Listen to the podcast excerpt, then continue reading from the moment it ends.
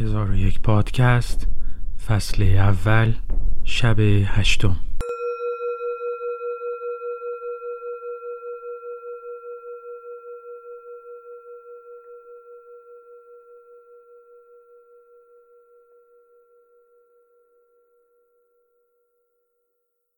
سلام.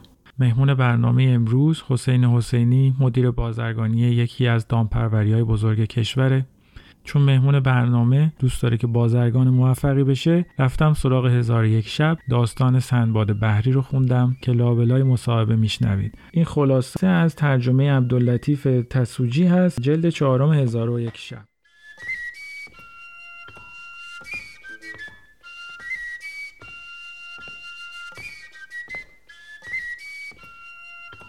شهرزاد چون حکایت کریم الدین را به انجام رسانید گفت ای ملک جوانبخت این حکایت عجیب تر از حکایت سندباد نیست. ملک شهرباز گفت چگونه از حکایت سندباد؟ شهرزاد گفت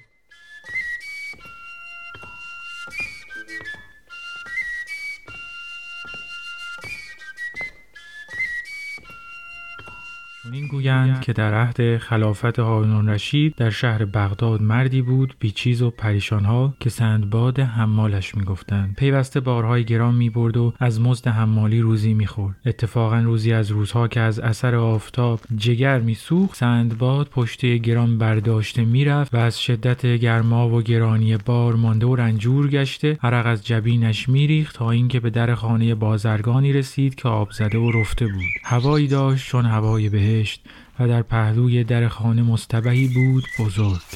بار بران گذاشت و لختی براسایید نسیمی معطر بر وی آمد. از آن نسیم خوشوقت شده بنشست و از آن خانه نغمه و آوازهای نشاطانگیز و الهان مرغان نغمه سنج به گوشش آمد. به نشاط شد.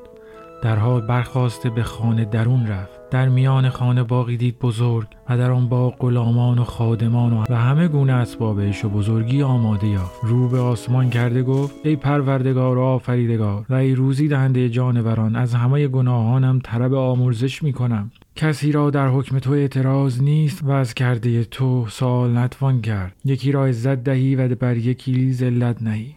یکی را بخت پیروز است و یکی چون من تیر روز. حمال خواست که بار برداشته روان شود. ناگاه پسری خورد سال و نیکورو از آنجا به در آمد و آستین حمال گرفت و به او گفت به خانه اندر که خواجه تو را می‌خواهد.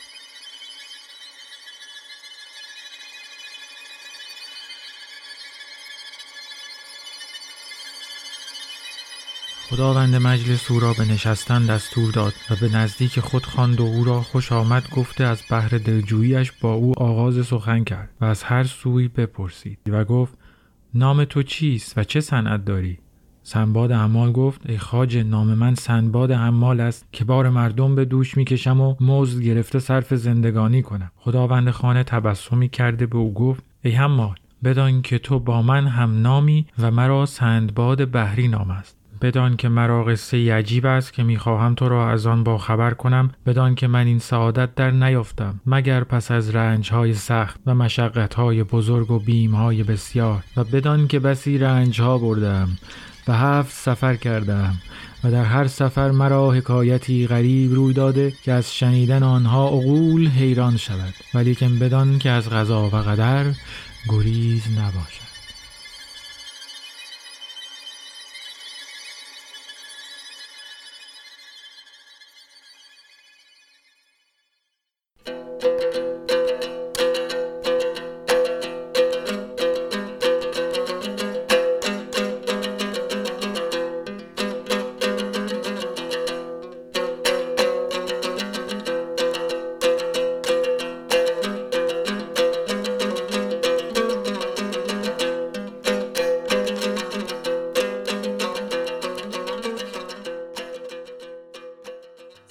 حسین هستم متولد سال 1363 پدرم مثالتا اهل شیراز و مادرم مثالتا اهل اسفان اسفان به دنیا اومدم. برونگرا و خوش صحبت بودم. و اینو مدیونینم که خانوادم به هم اجازه می‌دادن که در کودکی در جمع بزرگترها اظهار نظر بکنم و خیلی درس رو در حقیقت می‌تونم میگم که هیچ وقت جدی نمی‌گرفتم. با اصرار خانوادم من به دانشگاه رفتم و در سال دوم کنکور دانشگاه آزاد قبول شدم. توی رشته حسابداری. بیش از اون که بخوام به درس علاقه داشته باشم به کار بیشتر علاقه من بودم. به همین دلیلم مدت زمانی که در حقیقت طول کشید کارشناسیمو تموم کنم تقریبا پنج سالی شد که هم دلایلش می‌تونم بگم کاری بود و بیعلاقگی من به این رشته. کاری که تو این مدت می‌کردم از بازاریابی بود کشاورزی هم حتی یه زمانی کردم فروشندگی مدتی هم حسابداری بعضی از شرکت رو انجام می‌دادم و حین تحصیلم. یه بازی زمانی تولید لوازم یک پا مصرف در کارگاه خونگی و فروش عمده اونا رو به عهده داشتم و انجام می‌دادم. کندو دارم. در حال حاضر کار کندوداری رو شروع کردم به صورت تفریحی. در کل خودم رو در کار کردن بهتر می‌دیدم. فهمیدم که شغلم باید یه جورایی با خلق که دارم در ارتباط با افراد باشه. در حقیقت ایکیو خودم رو بیشتر می‌دیدم. شغل بازرگانی رو پیدا کردم بعد از اینکه از خدمتم اومدم و در یه شرکتی کار بازرگانی می‌کردم که خیلی برام جذاب بود. در حال حاضرم در یکی از شرکت های بزرگ دولتی در سمت مدیر بازرگانی به صورت رسمی مشغول به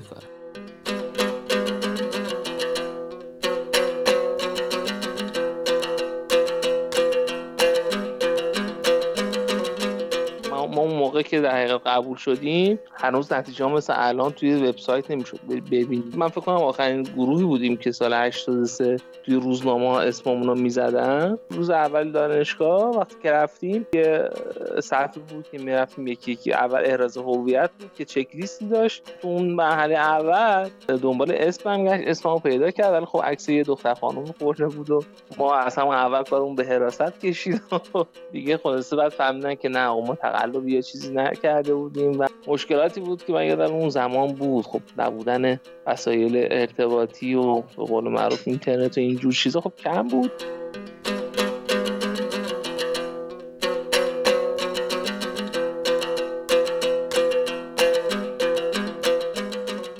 اگه تجارت یه خورده سابقش رو بررسی کنی خب قدیم یه کالایی رو برمی داشتن از یه منطقه به منطقه دیگه می‌رفتن. تو این فاصله ریسک فقط نگهداری کالا و هم دیگه به جز این موضوعاتی نبود دیگه قدیم. ولی شما الان در حال حاضر همه کشور خوب خودت هم می‌دونی. یه سری قوانین وارداتی و صادراتی دارن. مستلزم این هستی که به هر حال اینا رعایت بکنی. اینجور آگاهی ها و چالش هایی که به هر حال مجبور شما اینا رو یکی یکی پشت سر بذاری بری جلو که به هر حال باید تو سازمان مختلف دنبال پروندت باشی که به هر حال بتونی این پروسه رو ادامه بدی. اینا خیلی جذابه. تا اینکه بتونی به موفقیت یه کالایی بدون هیچ عیب و نقص به هر حال بتونی بفرستی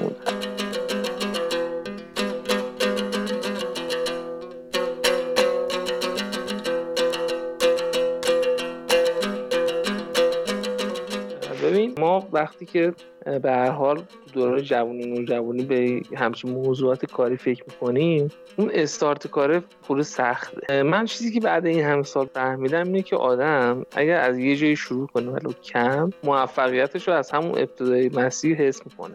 مثلا توی همین بحث زنبورداری اصل ما فکر کنم سومین تولید کننده بزرگ اصل تو دنیا هستیم. ولی هیچ سهمی توی بازارهای بین خب نداری من همش الان دارم فکر می‌کنم که این کار خواستم گسترشش بدم تو مسیر تجاری ادامه بدم یا مسیر تولید. چیزی که به ذهنم می‌رسه اینه که فعلا مسیر تولیدیش یاد بگیرم و بعد بتونم حتی شاید مسیرهای تجاری اون کار رو بخوام پیش ببرم. در کل من فکر می‌کنم همیشه آدم نباید اون قسمت آخر رو بخواد بهش سریع برسه نیاز نیست. خب پله پله میشه این کار انجام داد.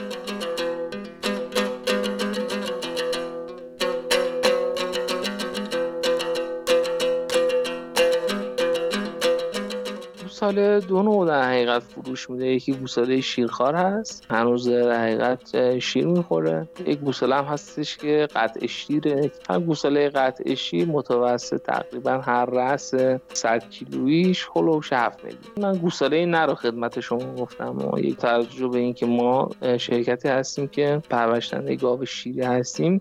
گوساله نر از چرخه فعالیت ما حذف میشن. به واحده پرور بندی در حقیقت. یه گوساله 100 کیلویی ماده تقریبا بین 11 تا 15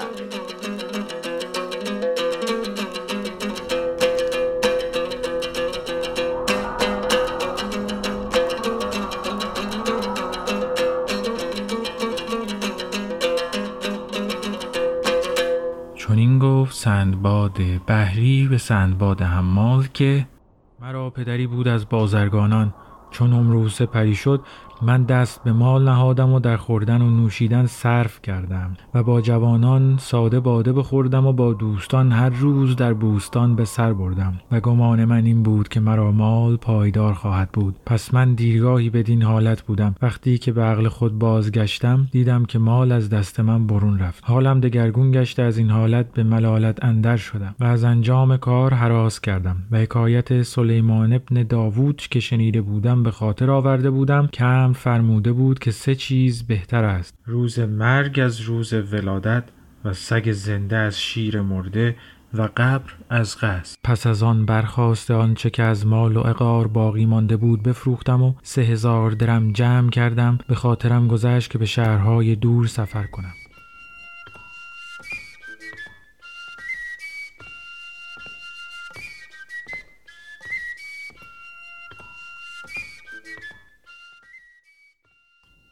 به شهر بسته روان شدم و از آنجا با جمعی از بازرگانان به کشتی نشسته و شبانه روز به دریا همی رفتم و از جزیره به جزیره و از دریایی به دریایی همی گذشتم و به هر مکانی که می رسیدم می فروختم و می خریدم تا اینکه به جزیره ای برسیدیم که باغی بود از باغهای بهشت. ناخدا کشتی به کنار جزیره راند. هر کس که در کشتی بود به جزیره در آمد و کانونها ساخت آتش بیافروخته و هر یک به شغلی جداگانه مشغول گشتند یکی تبخ می کرد و یکی جامه می شست یکی به تفرج می گرایید و من از جمله تفرج کنندگان بودم. الغرض اهل کشتی به خوردن و نوشیدن و لحو و لعب مشغول بودند که ناگاه ناخدا در کنار جزیره ایستاده با آواز بلند بانگ برزد که ای ساکنان کشتی و ای طالبان نجات بشتابید و به کشتی اندر آیید و آنچه مال دارید بر جای گذاشته جانهای خیشتن را نجات دهید.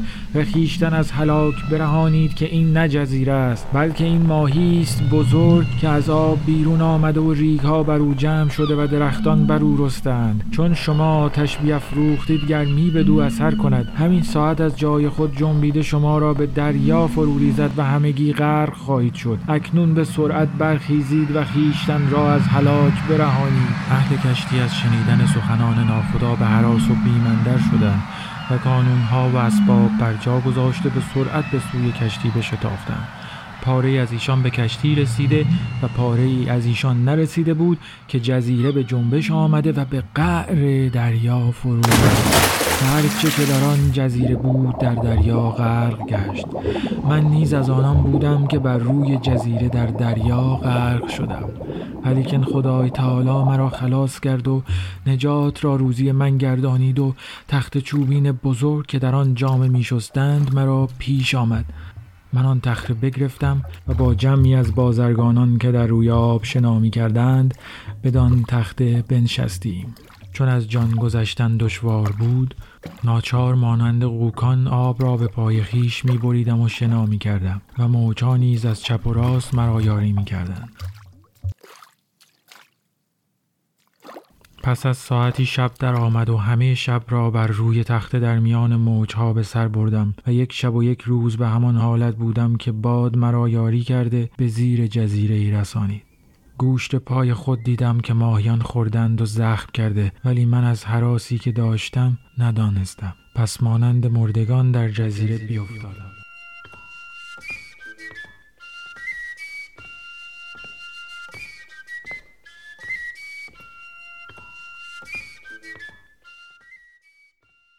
همیشه از بچگی یکی از شغلای مورد علاقم دریا نوردی بود. من وقتی که خب بچه بودم یه کره زمین رو به من هدیه دادن و این کره زمین جذابیت بیشتری برای من ایجاد کرد واسه این شغل دریا نوردی و من همیشه وقتی که این کره رو دور می‌زدم سطح اقیانوس رو که نگاه می‌کردم دوست داشتم که دریا نورد بشم و حتی تصمیم گرفتم که توی یکی از آزمونهای حتی استخدامی نیروی دریایی هم اون زمان من ثبت نام کردم حتی یک بار ولی خب موفق نشدم. آزمون ورودی جسمانی اولیش رو بتونم طی بکنم و ادامه بدم. به همین دلیل میشه گفت یه جورایی بعد از اینکه توی بحث نظامی این شاخه نتونستم وارد بشم عملا کم کم دیگه رویای بچگی من یه جورایی ازش فاصله گرفتم. منتهای مراتب باز توی بحث همین سفرهای دریایی چیزی که بیشتر مورد توجه من بود همیشه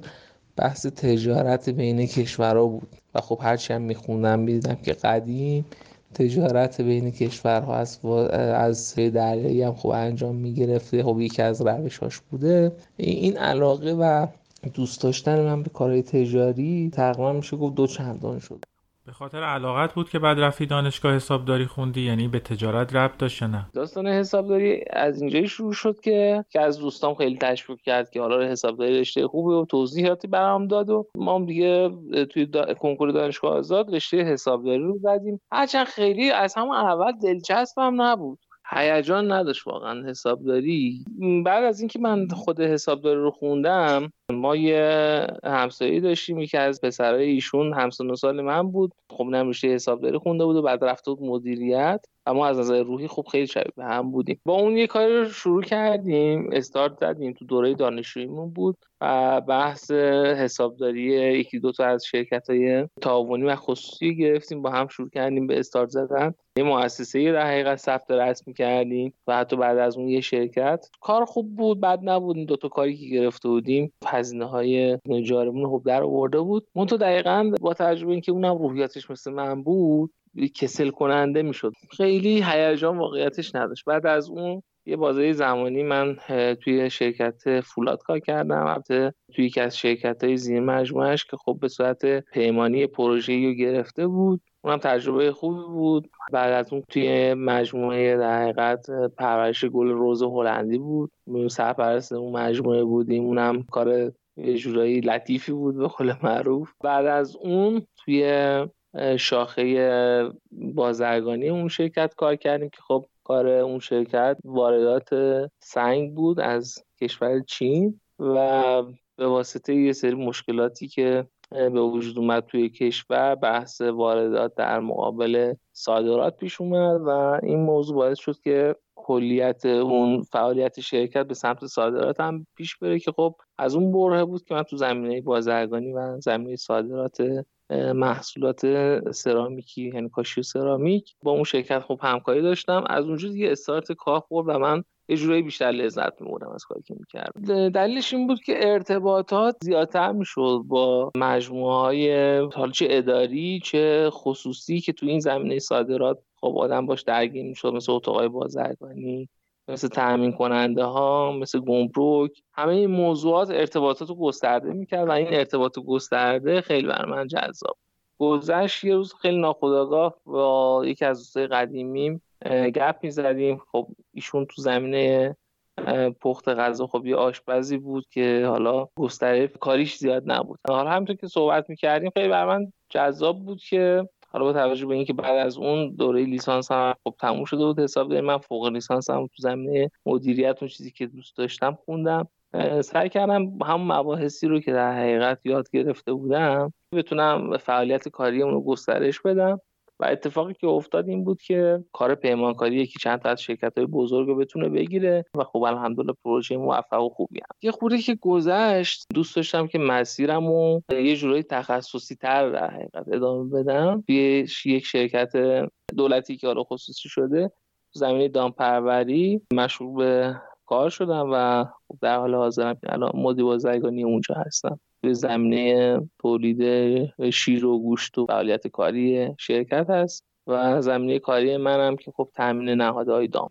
فکر کنید مردم بازرگانا رو دوست دارن یا دوست ندارن؟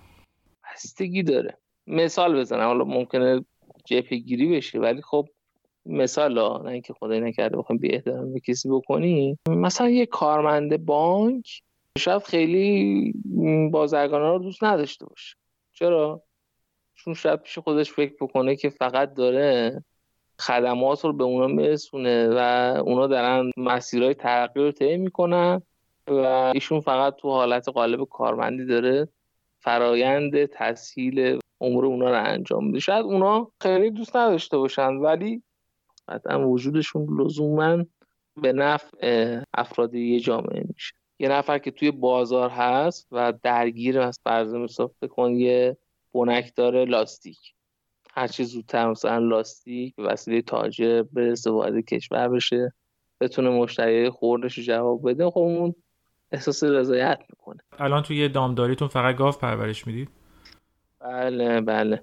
این دو بخش میشه. یکی علوفش هست که مثل یونجه کاه و کلش و صورت علوفه ای یه بخش هم هست که کنسانترشه که شامل جو ذرت سویا و حالا مکملای خاص. یه بخش از یه کار میشه دارو و تجهیزات درمان. یه بخش دیگهش اقلام فنی هست مثل قطعات شیردوشی. یه همچین موضوعاتی هستش که ما هر روز باش درگیر هستیم و تأمین کلیه این امور به عهده واحد ما هست. اون چیزیش که در حقیقت از داخل تأمین میشه خب علوفش هست. اون چیزیش که در حقیقت از خارج از کشور میاد سه قلم اصلیش در حقیقت جو ذرت سویا هست.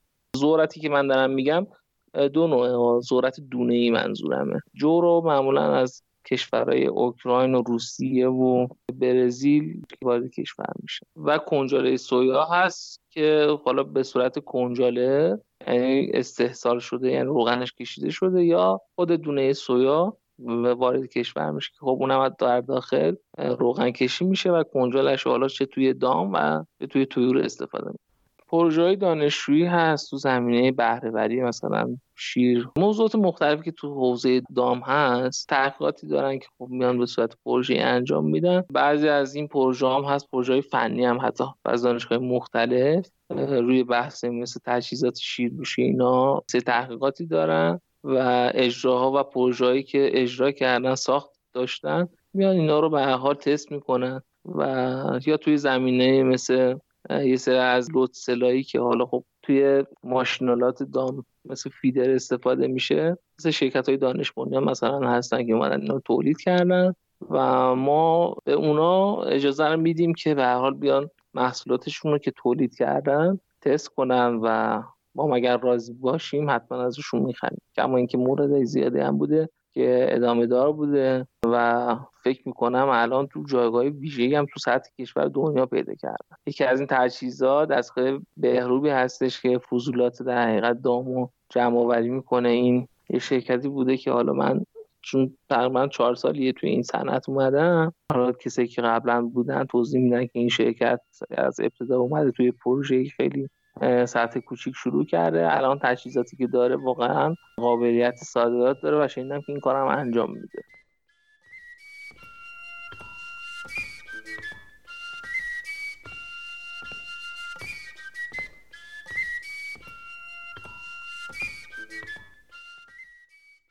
صبح روز بعد ناگاه. جمعی اوریان به در آمدند و با ما هیچ سخن نگفتند و ما را گرفته به نزد ملکشان بردند. ملک ما را اجازت داد بنشستیم. آنگاه از برای ما خوردنی آوردند که ما آن خوردنی نشناختیم و چنان خوردنی در تمامت عمر ندیده بودیم. طبع من به خوردن اقبال نکرد. به خلاف یاران من از آن تعام بخوردند نخوردن من لطف خدای تعالی بوده است که تا کنون زنده بمانم. چون یاران من از آن تعام بخوردن عقل ایشان برفت و مانند دیوانگان شده بودند و احوال ایشان دگرگون گشت. در حال یاران مرا چشمها کج شد و به خلاف عادت تعام میخوردند.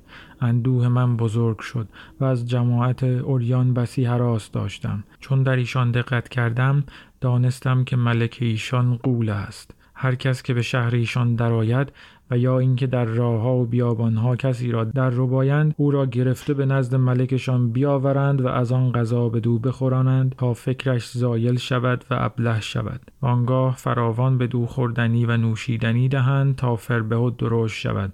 پس او را ذبح کرده بریان کنند و ملک را از آن طعمه دهند. اما خودشان گوشت آدمی ناپخته.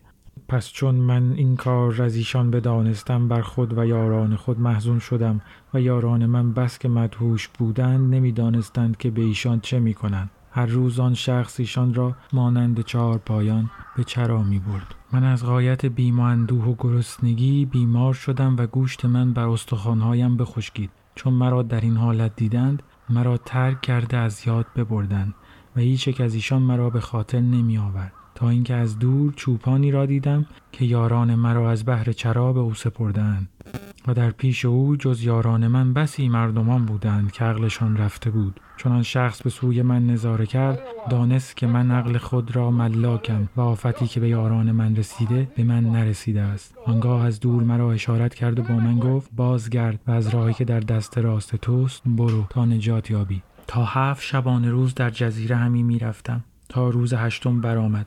مرا نظر از دور به سیاهی بیفت. جماعتی بودند که از هر سو مرا احاطه کردند. با من گفتند تو کیستی و از کجایی؟ پاسخ گفتم. گفتند به خدا سوگن این کاری است شگفت و حکایتی عجیب که چگونه از طایفه اینها خلاص شدی که ایشان خلقی بسیار و گروهی انبوه هستند و گوشت آدمیان بخورند و هیچ کس از ایشان به سلامت در نرود. آنها مرا پیش ملکشان بردند. ملک را سلام دادم. او جواب گفت و مرا گرامی بداشت و از حال من جویا شد.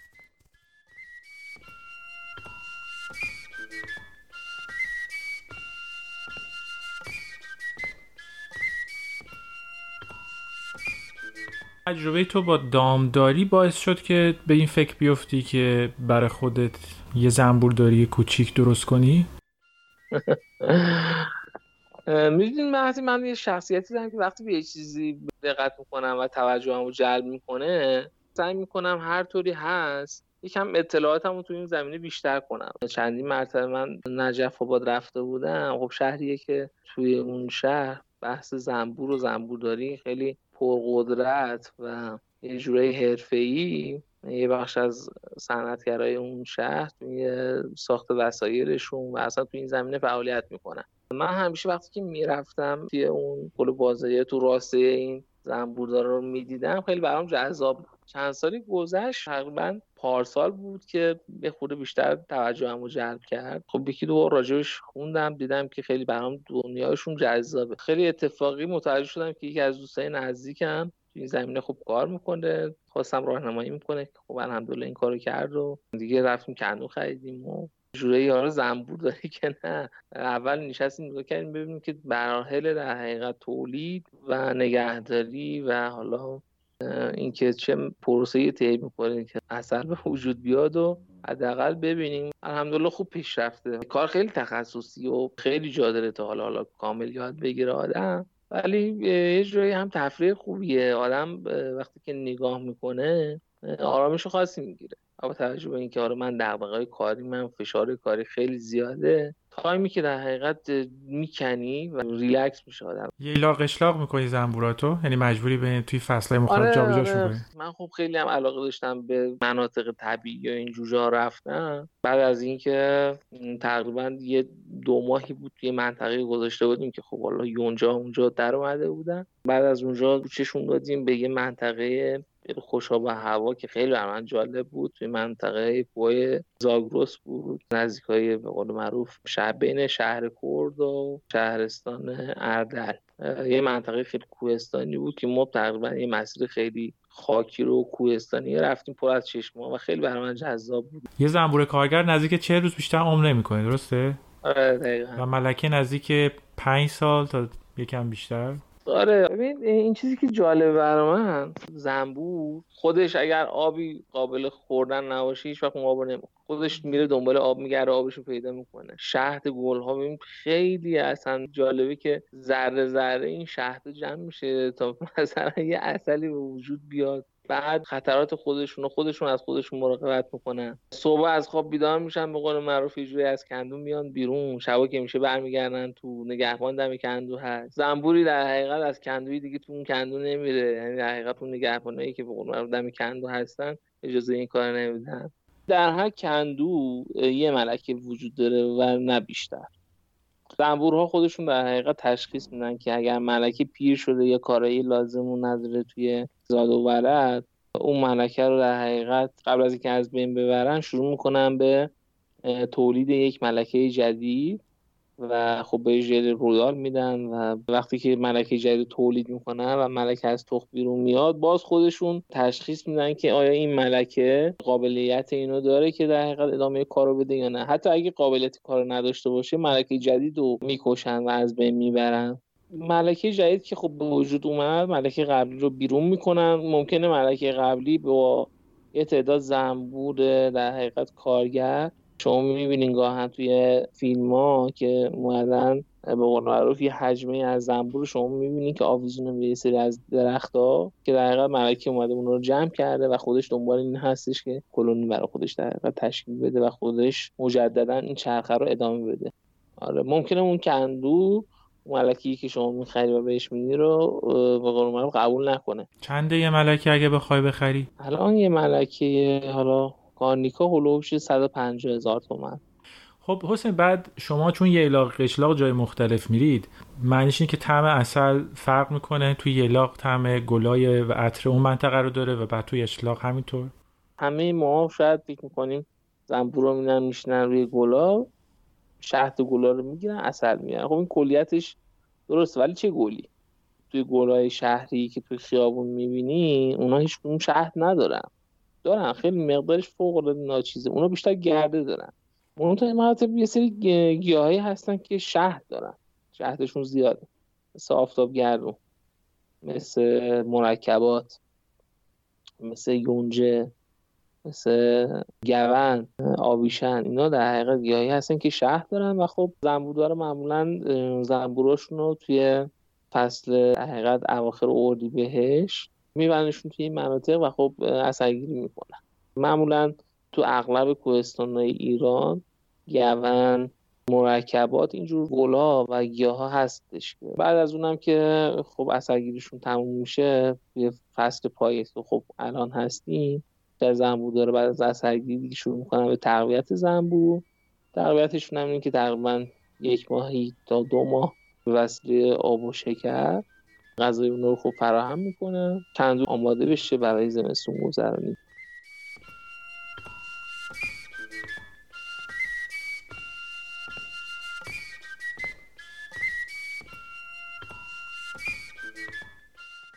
مرا نظر از دور به سیاهی بیفت. جماعتی بودند که از هر سو مرا احاطه کردند. با من گفتند تو کیستی و از کجایی؟ پاسخ گفتم. گفتند به خدا سوگن این کاریست شگفت و حکایتی عجیب که چگونه از طایفه اینها خلاص شدی که ایشان خلقی بسیار و گروهی انبوه هستند و گوشت آدمیان بخورند و هیچ کس از ایشان به سلامت در نرود آنها مرا پیش ملکشان بردند. ملک را سلام دادم. او جواب گفت و مرا گرامی بداشت و از حال من جویا شد. در نزد ایشان و نزد ملک عزیز و گرامی بودم و در آن شهر خرد و بزرگ را دیدم که به اسبان بیزین سوار می شوند مرا عجب آمد. به ملک گفتم که چرا بر اسب زینی سوار نمی شوید که راحت تر است؟ ملک گفت زین کدام است که ما هرگز نام زین نشنیده ایم من به او گفتم اگر مرا دستور دهی بهر تو زین بسازم که بر او سوار گشته خوبی او را نظاره کنی و راحت آن را بدانی. ملک گفت آنچه دانی بکن.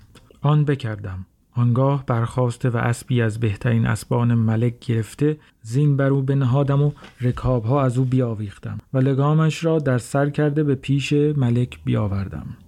ملک را بسی خوش آمد و او را بسی پسندید. چون به دو سوار شد فرهناک گردید و مالی بسیار به من بذل کرد. چون وزیر ملک بدید او نیز از من تمنا کرد که از برای او نیز زین بسازم. چون این کردم. و اینطور بود که مالی بسیار جمع آوردم و مرا در نزد ملک و بزرگان رتبتی افزون و جایگاهی بلند بود. چندی گذشت ملک گفت ای فلان تو در نزد ما عزیز و یکی از ما محسوبی. کنون قصد من این است که سخن بپذیری و خواهش رد نکنی. قصد من این است که تو را زنی خوب رو و خداوند مال و جمال دهم که تو در نزد ما ساکن شوی و این شهر را وطن گیری. سخن ملک بشنیدم از ملک شرم کرده پاسخ ندادم. ملک گفت ای فرزند چرا پاسخ ندادی؟ گفتم ای ملک جهان فرمان تو راست. در حال ملک قاضی و شهود حاضر آورده. زنی بلند قدر و عالی نسب و خداوند مال و بدیع الجمال و خداوند خانه و ملک و عقار را به من تزویج کرد. الغرض من آن زن را بسی دوست می داشتم و او نیز محبت بسیار با من داشت. میانه من و او جز وفاق چیزی نبود. تا اینکه زن همسایه را عجل در رسید.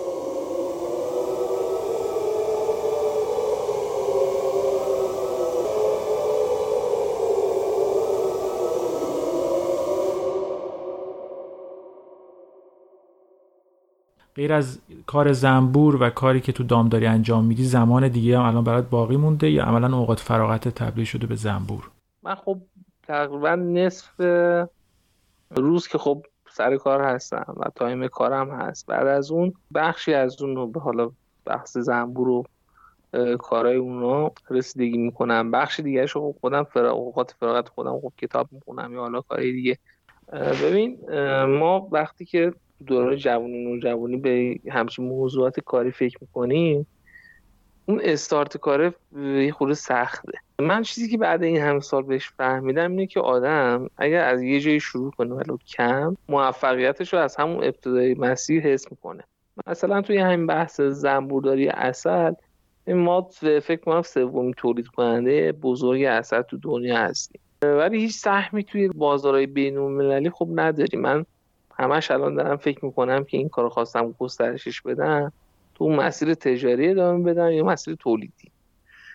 چیزی که به ذهنم می‌رسه اینه که فعلا مسیر تولیدیشو یاد بگیرم و بعد بتونم حتی شاید مسیرهای تجاری اون کارو بخوام پیش ببرم. نباید اون قسمت آخر رو بخواد بهش سریع برسه. خب پله پله میشه این کار انجام داد. دقت کردم همیشه وقتی که یک نفر محصول و کالای تولیدی خودش رو کامل نشناسه هیچ وقت نمی‌تونه اونو به فروش برسونه. خب خیلی موقع دیدم یه نفر به عنوان کارمند بخش بازرگانی میره توی شرکت کار می‌کنه و یه جنسی رو می‌خواد بفروشه در صورتی که هنوز راجع به اون محصول اطلاعات کافی نداره.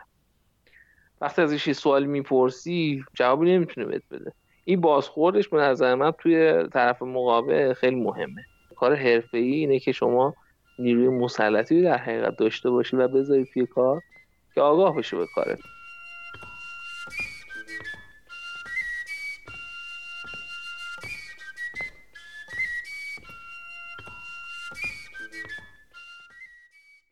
آخرین کتابی که خوندم و توصیه می‌کنم به کسایی که توی بحث کارآفرینی یا کار دوست دارن وارد بشن کتاب 110 سال پیدایش و گسترش گروه صنعتی به شهر هست. روایت آقای اکبر لاجوردیان که از کارآفرینان قبل از انقلاب بوده که خیلی زندگی جذاب و شیرینی فوق العاده توصیه می‌کنم که حتما کسایی که تو زمینه کارآفرینی می‌خوان کار بکنن این کتاب بخونن. پشت کار چندین دهه خانواده است. در حقیقت کتاب دیگه تکنوگراسی و سیاست گذاری اقتصادی توی ایران. این کتاب هم روایت رضا نیازمند هستش که پایگذار خیلی از بخشهایی توی ایران بودن. یکیش خب سازمان مدیریت صنعتی بوده. بحث مثل سرچشمه و تامین اورانیوم نیروی اتمی بوشهره که خب هم کتاب فوق العاده جذابیه. کتاب سومی هم که حالا دنبال این هستم که بخونم راجع به شرکت نیسان هست. اسم کتاب هست نیسان به صحنه باز میگردد که در حقیقت تجدید حیات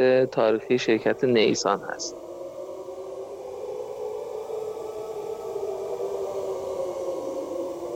تا اینکه زن همسایه را عجل در رسید.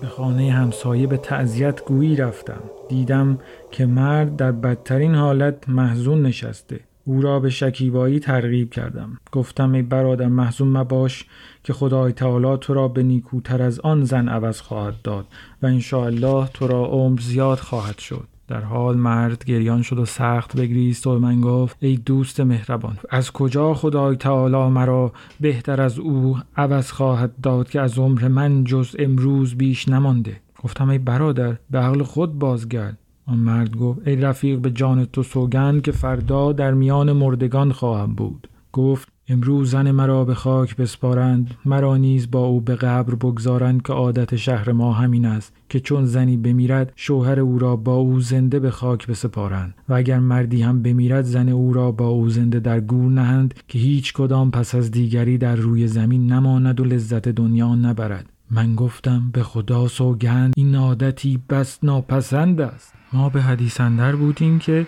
مردم تابوت آورده زن همسایر در آن گذاشته و به سوی گورستان بردند شوهر نیز با ایشان همی رفت. جنازه را در دامنه کوهی به جای فرود آوردند و سنگی بزرگ در آنجا بود. چون سنگ را برداشتن چاهی پدید شد. زن را بر آن چاه افکندند آنگاه مردمان شهر به شوهر زن جمع آمده و او را به ریسمان ها بسته بدان چاه فرو آویختند.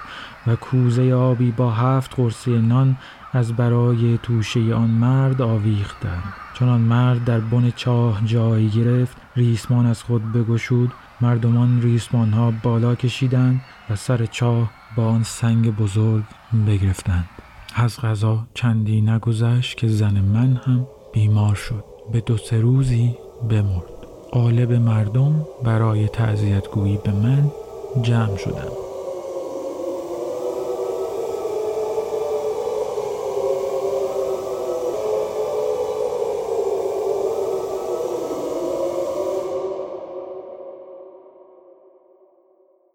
برای کسایی که علاقهشون شبیه توه می‌خوان تو کار بازرگانی وارد شن. تجربیات چی می‌تونی بهشون بگی؟ یکی که بخواد تو این مرحله و تو این زمینه بخواد کار بکنه پشت کار داشته باشه. تو این مسیر قطعا شکستایی هست. شما وقتی برید خاطرات و که حالا زندگی نامه خیلی از این افراد بخونی می‌بینی همش مسیرها شکسته و تجربیات اون شکست ها مسیرهای بعدی رو در حقیقت ساخته. چه وقت نمی‌بینیم یه نفر مستقیما وارد یه کاری شده باشه مسیر تغییر پیدا نکرده باشه. حتی تو کمپانی بزرگ هم همینطوره. وقتی زندگی ها رو می‌خونی و مسیر رو می‌خونی یه شرکتی یه کار دیگه می‌کرده بعدا توی مسیر دیگه رفته چقدر گسترش پیدا کرده. الان تو اون مسیر خودشه. کار بازرگانی هم قطعا همینطوره. وارد میشین عرضه و تقاضا شما رو به یه مسیری در حقیقت دیگه می‌بره. هیچ وقت از این که مسیر تغییر پیدا می‌کنه یا به وفق مراد نیست دیدگاه و جهتگیری منفی آدم نباید داشته باشه. چه بس اون تغییره ممکنه که یه سرنوشت خیلی بهتری در حقیقت رقم بزنه. همیشه خاص بودن و تمایز به نظر من توی کار هستش که موفقیت رو قطعا رقم می‌زنه.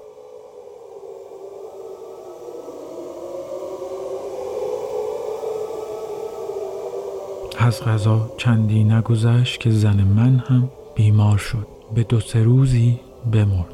قالب مردم برای تعذیت گویی به من جمع شدند. او را به تابوت بنهادند برداشته به سوی همان کوه روان شدند. سنگ از سر چاه به یک سو کرده زن مرا در چاه افکندند. آنگاه پیش من آمده مرا ودا می گفتند فریاد می زدم و می گفتم من مردی غریبم به عادت شهر شما طاقت ندارم. ولی ایشان سخن من نپذیرفتند و به فریاد من نگاه نکردند. مرا گرفتند ببستند با کوزه آبی با هفت قرصه نان به چاهندر فرود آورندندم و با من گفتند ریسمان ها از خیش بگشا.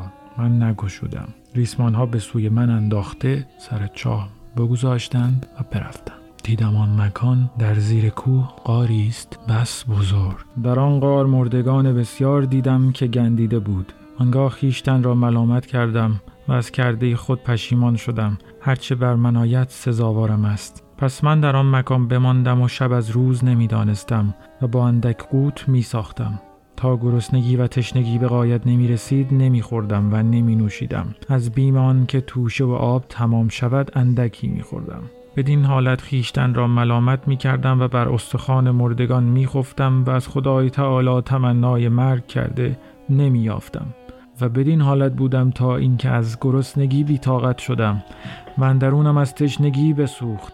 لقمه نان خورده جوره آب بنوشیدم برخواسته در اطراف قار همی گشتم. آن مکان را وسیع و بزرگ یافتم و مردگان بسیار و استخوانهای پوشیده در آنجا بودند. من در یک سوی غار دورتر از مردگان مکانی ساختم که به هنگام خواب در آنجا می خفتم ولی مرا توشه کم شد و از آبانان کم ماند. روزی از روزها نشسته به فکرت اندر بودم که اگر نان و آب تمام شود چه بایدم کرد. در این خیال بودم سنگ از در چاه به یک سو شد. گفتم آیا حادثه ای رخ داده؟ ناگاه مردمان را دیدم که بر سر چاه ایستاده مرد مرده و زن زنده ای را به چاه اندر آویختند و زن میگریست و مینالید. ولی آب و نانی بسیار با آن زن فرود آویختند. من آن زن را نظاره می‌کردم. او مرا نمی‌دید. چون مردمان سر چاه با سنگ پوشانده برفتند من استخوان پای مردهای برداشته به سوی آن زن آمدم و استخوان بر سر او بزدم. او در حال بی خود افتاد و نان آبی که با او بود برداشته به مکانی که در یک سوی غار از بحر خواب ساخته بودم بیاوردم.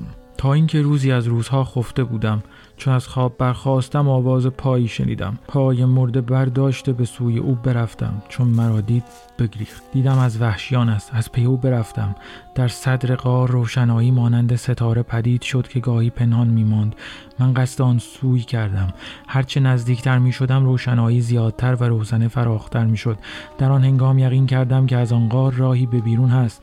ولی با خود می گفتم یا این غار را مانند آن در دری دیگر است و یا اینکه از این غار سوراخی است به بیرون. ناگاه نقبی دیدم که از پشت آن کوه بدان غار متصل است که وحشیان از آن نقب به غار آمده گوشت مردگان میخوردند و پس از سیر شدن از همان نقب به در می شدند چون من آن نقب را بدیدم روان من تازه شد و خاطرم براسوده جانم راحت یافت و به زندگی پس از نومیدی امید بستم و از آن نقب بیرون آمده خیشتن را در فرازی کوهی بلند در کنار دریا دیدم که از آن کان کوه در میان دو دریا و در میان جزیره و شهر واقع بود و کس به آنجا نمی توانست رسید. پس من فرهناک گشته حمد خدای به جا آوردم.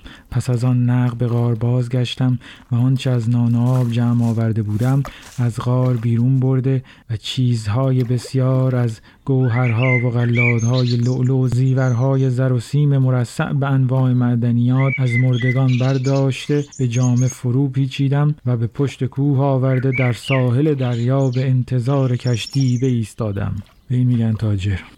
تا اینکه بالاخره روزی از روزا ناگاه در میان دریا یکی کشتی پدید شد. جامعه سپیدی از جامعه مردگان گرفته بر سر چوبی انداخته و با او اشارت همین کردم تا ایشان را به سوی من نظر افتاد. اشارت من بدانستند. با آنها اول به بصره و سپس به بغداد بازگشتم.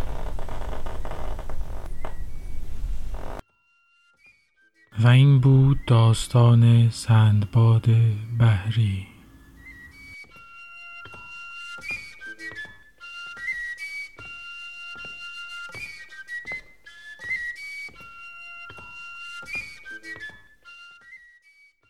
ده سال یا 20 سال دیگه برمیگردی به همین مصاحبه گوش میدی. الان اون. حسین ده سال یا 20 سال دیگه دکمه پلیو می‌زنه. بهش چی میگی؟ والا ده سال دیگه. با این کرونا معلوم نیست هم زنده باشیم یا نه.